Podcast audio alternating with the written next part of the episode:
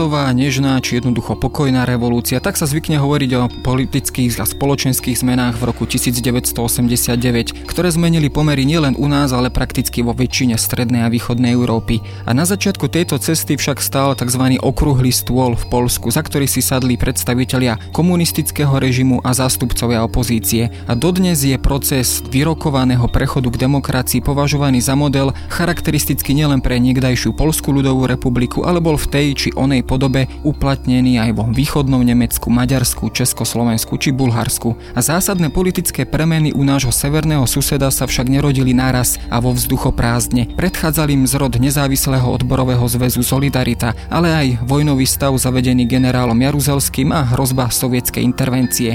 Ako teda vyzerala polská cesta k slobode a prečo tamojšia komunistická nomenklatúra nakoniec pripustila prvé poloslobodné voľby v celom východnom bloku v júni 1989 a do akej miery aj dnešná nielen polská spoločnosť rozdelená v názore na to, či bola alebo nebola revolúcia dotiahnutá do konca. Počúvate pravidelný týždenný podcast Dejiny. Moje meno je Jaro Valent, som zodpovedným redaktorom časopisu Historická reví a rozprávať sa budem s Jurajom Marušiakom z Ústavu politických vied Slovenskej akadémie vied.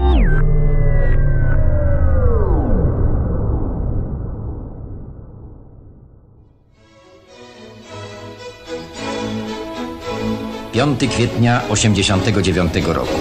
Oczekiwaliśmy tego dnia z niecierpliwością i nadzieją.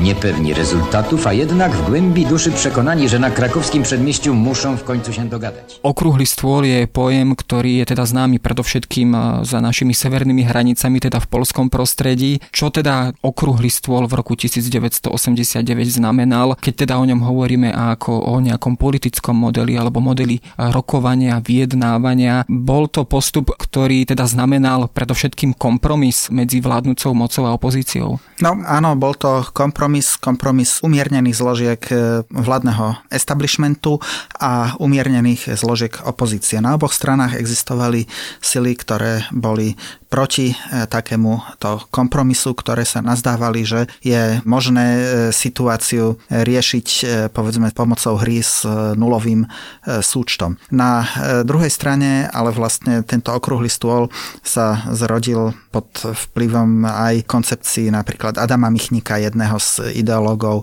Výboru pre obranu robotníkov, jedného z ideológov Solidarity, ktorá vznikla na začiatku 80. rokov, kde navrhol v podstate práve túto e, cestu negociácií. Na druhej strane e, Polsko po potlačení hnutia Solidarita, to bolo vlastne rok 1981, v tom čase ešte žil Leonid Ilič Brežnev, sa nachádzalo v takej veľmi zvláštnej situácii. Na jednej strane ten ideál po ktorom túžili polskí komunisti a ktorí by si prijali vlastne aj komunistickí lídry v ostatných štátoch sovietského bloku, bol, aby sa situácia v Polsku podobala na tú situáciu, ako bola v Československu. To znamená uskutočniť tvrdé čistky a dostať e, krajinu pod plnú kontrolu, lenže toto už e, v Polsku v podstate ani nebolo možné. Polsko vlastne predstavovalo taký ten, ako povedzme, najveselší barak v lágri v podstate od roku 1900 1956. Relatívne veľkú autonómiu, ale aj veľkú morálnu autoritu v spoločnosti mala katolická církev. Táto pozícia cirkvy paradoxne komunistom neprekážala, pretože cirkev zastávala, tak povedať, takú umiernenú, pragmatickú líniu. Navyše tu bola veľmi silná robotnícka nespokojnosť. Robotníci vystupovali prakticky od toho roku 1956 ako sila kriticky orientovaná voči režimu a vlastne mnohé krízové momenty počas existencie komunistického režimu boli vlastne výsledkom aktivít, protestných aktivít robotníkov.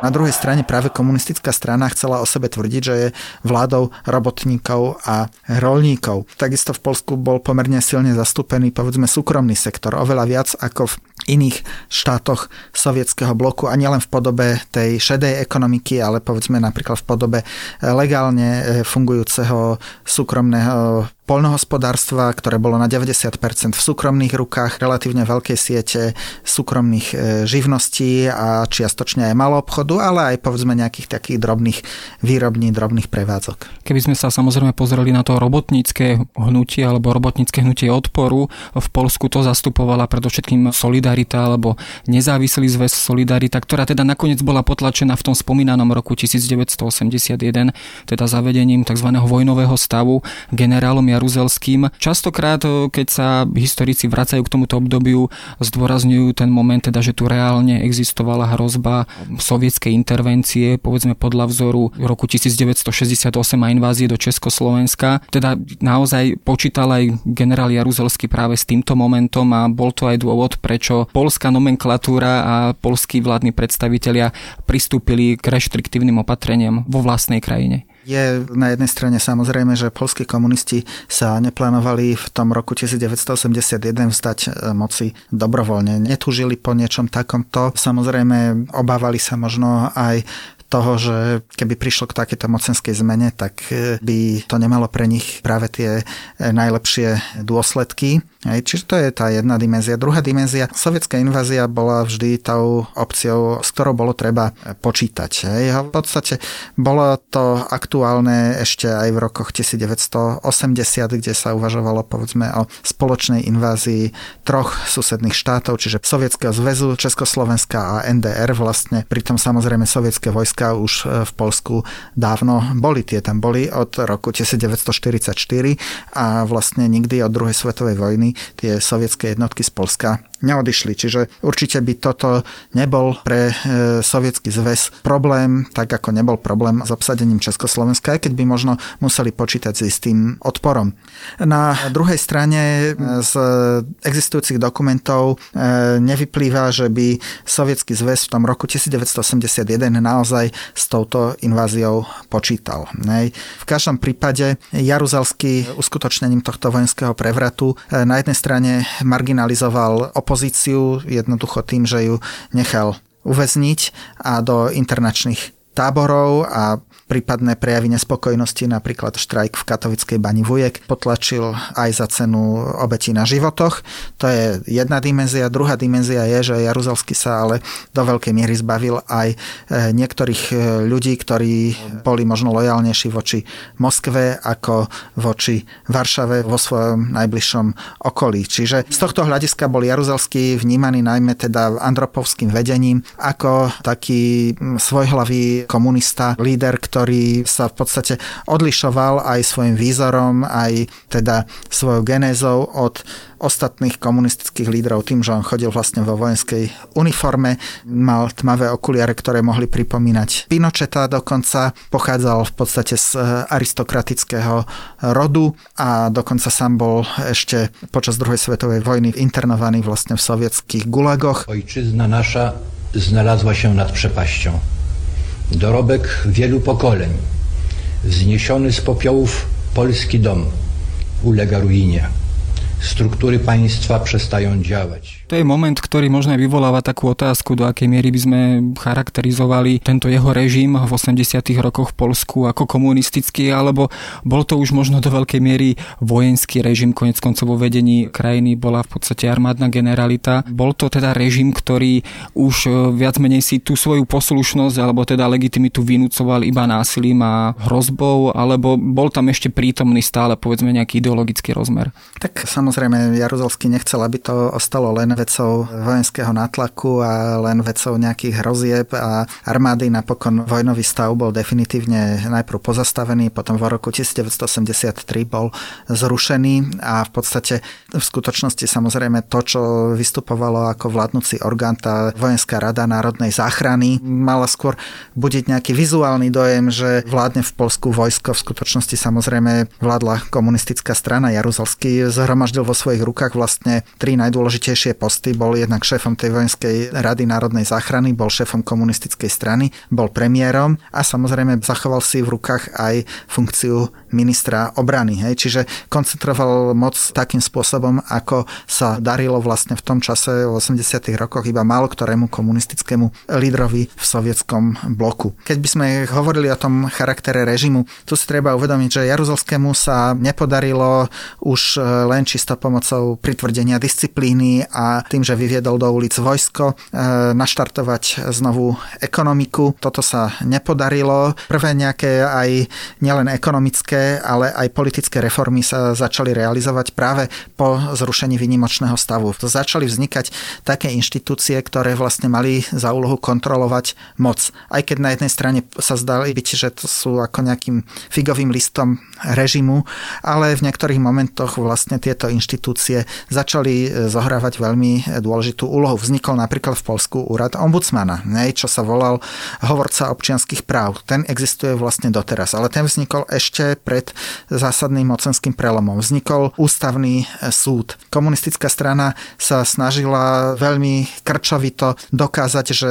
v Polsku neexistuje komunistický monopol moci, snažila sa do novovzniknutého Národného frontu kooptovať aj časť niekdajšej opozície. V niektorých prípadoch sa im to podarilo, v niektorých nie, ale napríklad predsedom Národného frontu polského po roku 1981 sa to volalo vlastenecké hnutie národnej obrody, bol katolický spisovateľ. Niečo také by nebolo možné ani v NDR, ani v Československu a dokonca ani nie v Maďarsku.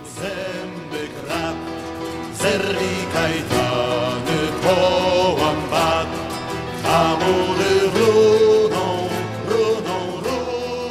Polsko bolo ale v tom období takisto aj takou trošku výnimkou, čo sa týka toho opozičného prostredia, že to malo trošku o mnoho slobodnejšie prostredie alebo slobodnejšie povetrie, keď to takto zjednodušíme.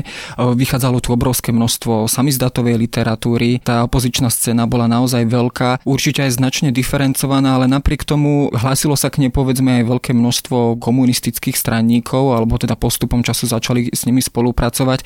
Teda môžeme hovoriť, že táto spolupráca toho režimu alebo časti časti stranickej nomenklatúry a opozície začala teda už dávno pred rokom 89? Určite hlavne teraz treba povedať, že v Polsku sa neuskutočnila taká brutálna čistka ako v roku 1970 v Československu. To znamená, že ten reformný potenciál v komunistickej strane pretrval aj vyhlásenie vojnového stavu. V Československu bola vlastne tá komunistická strana natoľko hodnotovo aj personálne vyprázdnená, že vlastne nemohla prísť nejaká iniciatíva na zmenu zvnútra tejto strany. Na druhej strane je faktom to, že áno, tie reformné pokusy v Polsku existovali, vlastne Polsko naozaj malo veľmi eminentný záujem obnoviť spoluprácu so Západom, ktorá sa pretrhla po vyhlásení vojnového stavu. Polské vedenie si uvedomovalo, že povedzme z vnútorných zdrojov alebo z vlastných zdrojov alebo z vnútorných zdrojov sovietského bloku už e, naštartovanie tej krajiny, tej ekonomiky e, možné nie je. Takže tých dôvodov, prečo tie zmeny v Polsku Polsku vyzerali inač ako inde boli viaceré. Keď sa už dostaneme k samotnému roku 1989 a k okrúhlemu stolu, čo nakoniec doviedlo krajinu k tomuto vývoju a k týmto rokovaniam, bola to teda klasický vlna štrajkov, ktorú teda už Polsko dobre poznalo, alebo boli to už povedzme dlhšie rozhovory a zámery a úvahy o tom teda, že opozícia a vládnúci režim sa musí v tejto krajine nejakým spôsobom dohodnúť. Tak e, boli tu tieto idei Adama Michnika, na druhej strane práve v roku 1988 sa objavili vlny štrajkov, ktoré iniciovali mladí robotníci, ktorí už bezprostredne nemali tú skúsenosť spôsobenia v solidarite a tá spoločnosť sa do veľkej miery radikalizovala. Čiže naozaj aj hrozilo tu, že sa vývoj vymkne spod kontroly. Na druhej strane bolo čoraz viac zrejme, že vlastne Sovietský zväz nebude ochotný polských komunistov podporiť, čo sa vlastne stalo aj po tých poloslobodných voľbách v júni 1989, kde vlastne z Moskvy prišla jednoznačne správa, že vlastne komunistická strana nemá inú možnosť ako výsledky volieb prijať, pretože ako boli v komunistickej strane veľké dilemy, či akceptovať tieto výsledky alebo nie. A toto rozhodnutie vlastne v prospech pokračovania zmien bolo prijaté len veľmi tesnou väčšinou, čiže existovala tu naozaj tá opcia, že by komunistická strana znova siahla po diktatúre, ale chýbala tu už aj podpora vlastne z mocenského centra. Preto treba znova zdôrazniť, že vlastne tá sovietská perestrojka bez ohľadu na to, že dnes už tie horizonty zmien, ktoré sa javili ako možné v rámci nej, sa nám zdajú pomerne smiešné a malo realistické, ale práve táto sovietská perestrojka bola tým zásadným impulzom, ktorý prispel k rozpadu sovietského bloku, aj keď to samozrejme nebolo úmyslom ani Michala Gorbačova a ani väčšiny politických aktérov, ktorí boli s ním spojení. Ale v tym momencie ja jednak obstawiam drogę ewolucyjnego rozwoju. A więc spokojnie uczmy się nowej sytuacji, poprawiajmy ją bez emocji, bez szybkich ruchów, wyjaśniając dużo, a więc dokładna droga ewolucyjna, na którą ja stawiam. Spomenuli sme poloslobodné voľby zo 4. júna 1989. Tie boli zase výsledkom určitého kompromisu a celého kola rokovaní. Tie vlastne viedli k tomu, že časť vlastne polského sejmu bola teda obsadená opozičnými politikmi alebo zástupcami. Už neviem, myslím, tam bol ten pomer jedna tretina, ktorá teda bola takýmto spôsobom slobodne zvolená. Mal to byť aspoň v tých pôvodných zámeroch konečný stav, ktorý teda malo Polsko nejakým spôsobom liberalizovať. Zrejme asi v tom čase nepočítali s tým vývojom, ktorý teda sa v Európe udial. Časť opozície si naozaj uvedomovala, že v danom čase, v čase, keď prebiehali tieto rozhovory, sa Sovietský zväz ešte stále javil ako veľmocou, ktorá síce má problémy, ale stále je tým dominantným aktérom v strednej Európe. Nespochybňovali túto pozíciu ani západní lídry a jednoducho to, že by sme opustili sovietský blok, či Československo alebo Polsko, sa v danom momente javilo ako možno nejaká perspektíva do budúcnosti. Skôr sa vtedy hovorilo o možnej ceste finlandizácie. O finlandizácii sa hovorí v súvislosti so istým medzinárodným štatútom, ktoré malo Fínsko po druhej svetovej vojne. Fínsko si mohlo budovať vlastný politický a ekonomický systém podľa svojich predstav. Na druhej strane muselo uznávať istú kontrolnú funkciu Sovietskeho zväzu, čo sa týka bezpečnostných otázok. To znamená, muselo akceptovať svoj neutrálny štatút Takáto finlandizácia sa vtedy v tých rokoch 1988 a ešte minimálne aj v roku 1989 javila ako to maximum, čo je možné dosiahnuť. Preto naozaj aj väčšina predstaviteľov opozície Solidarity okolo Lecha Valensu si uvedomovali, že momentálne viacej žiadať možné nie je, aj keď Valensa neskôr už po týchto voľbách tvrdil, že áno, ďalšie voľby už budú na základe voľnej hry politických síl. Existovala to teda istá vôľa dohodnúť sa, vôľa po kompromise na druhej strane komunistická strana tiež e, siahla k istému kompromisu, keď e, napríklad vytvorila tú spoločnú koaličnú kandidátku tak, aby aspoň formálne nemala v tom sejme, teda v dolnej komore parlamentu, väčšinu, čo sa v podstate jej aj vypomstilo, lebo pri rokovaniach o zostavení vlády sa zrazu lídry tých nekomunistických strán, ktoré v podstate boli satelitné strany, dovtedy nevystupovali ako samostatní aktéry, takisto v sejme boli prítomní len preto, že mali tam istú kvotu, ktorú mohli obsadiť a nie preto, že by boli zvolení v slobodných voľbách, tak zrazu tieto strany sa rozhodli emancipovať a v podstate diktovať komunistickej strane svoje podmienky a vyhlasili, že sú ochotné vytvoriť vládu spolu so Solidaritou. Takže vlastne komunistická strana bola takýmto spôsobom zahnaná do úzkých, musela pristúpiť na formulu váš prezident, náš premiér, to znamená, že prezidentom sa stal Vojtech Jaruzalský a premiérom sa ale už stal zástupca opozície Tadeusz Mazoviecký. Opozícia ale zrejme asi nebola úplne od začiatku za jedno, pokiaľ ide o túto politiku kompromisu. Boli medzi nimi aj teda ľudia, ktorí sledovali povedzme tvrdšiu líniu voči komunistickému režimu, povedzme, ktorí sa nechceli takýmto spôsobom za každú cenu dohodnúť a dodnes panuje v Polsku alebo prevláda názor, ktorý možno pozerá na túto cestu kompromisu viac kriticky. Solidarita, ktorá vyvíjala činnosť v podzemí vlastne po roku 1981, mala tiež viacero frakcií. Jedna z nich sa volala Bojujúca solidarita, ktorá akúkoľvek možnosť kompromisu s režimom založeným na e, vlastne prevrate z roku 1981 na vyhlásení vojnového stavu odmietala. Čiže existoval takýto radikálny prúd solidarity, ktorý vlastne odmietal participovať na takomto kompromise. A samozrejme toto do veľkej miery štiepilo polskú spoločnosť aj neskôr v podstate na tejto kritike systému okrúhleho stolu budoval svoju popularitu aj líder súčasnej najvplyvnejšej vládnej strany Právo a spravodlivosť Jaroslav Kačinský spolu so svojím bratom Lechom, aj keď e, v istý čas oni predstavovali blízkych spolupracovníkov Lecha Valensu. V každom prípade oni sa nazdávali, že tie zmeny majú mať radikálnejší charakter, že dekomunizácia v Polsku má mať radikálnejší priebeh, ale napríklad je faktom, že komunisti, príslušníci niekdejšej nomenklatúry si uchovali relatívne silný vplyv napríklad aj v e, ekonomike a výrazne sa podielali na privatizácii a častokrát práve sú aj súčasné nejaké ekonomické, sociálne problémy Polska interpretované ako výsledok takéhoto paktu. Je faktom, že komunistická strana napriek e, tomu, že sa formálne deklarovala ako ľavicová, ona bola tou stranou, ktorá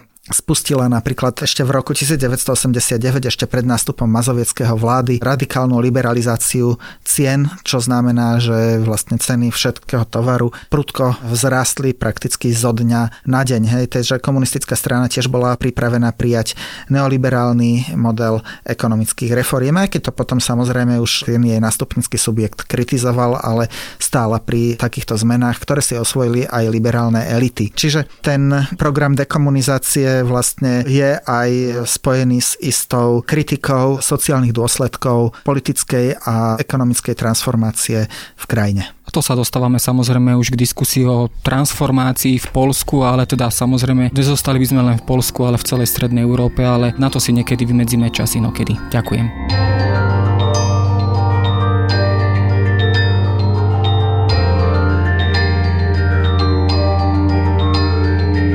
To je na dnes všetko. Počúvali ste Dejiny, týždenný podcast denníka SME a historické revy. Podcast Dejiny vychádza každý týždeň v nedelu. Prihláste sa na jeho odoberanie vo svojej podcastovej aplikácii na platformách Google Podcasty, Apple Podcasty alebo v službe Spotify. Všetky diely ako aj odkazy na témy, o ktorých hovoríme, nájdete na adrese historická.revy.com alebo sme.sk lomka dejiny. Ak sa vám podcast páči, môžete ho ohodnotiť. Ak nám chcete poslať pripomienku, môžete sa pridať do podcastového klubu denníka Sme na Facebooku alebo mi napísať e-mail na jaroslav.valent zavináč sahy.sk. Ja som Jaroslav Valent a na výrobe tohto podcastu sa podielal aj Matej Ohrablo.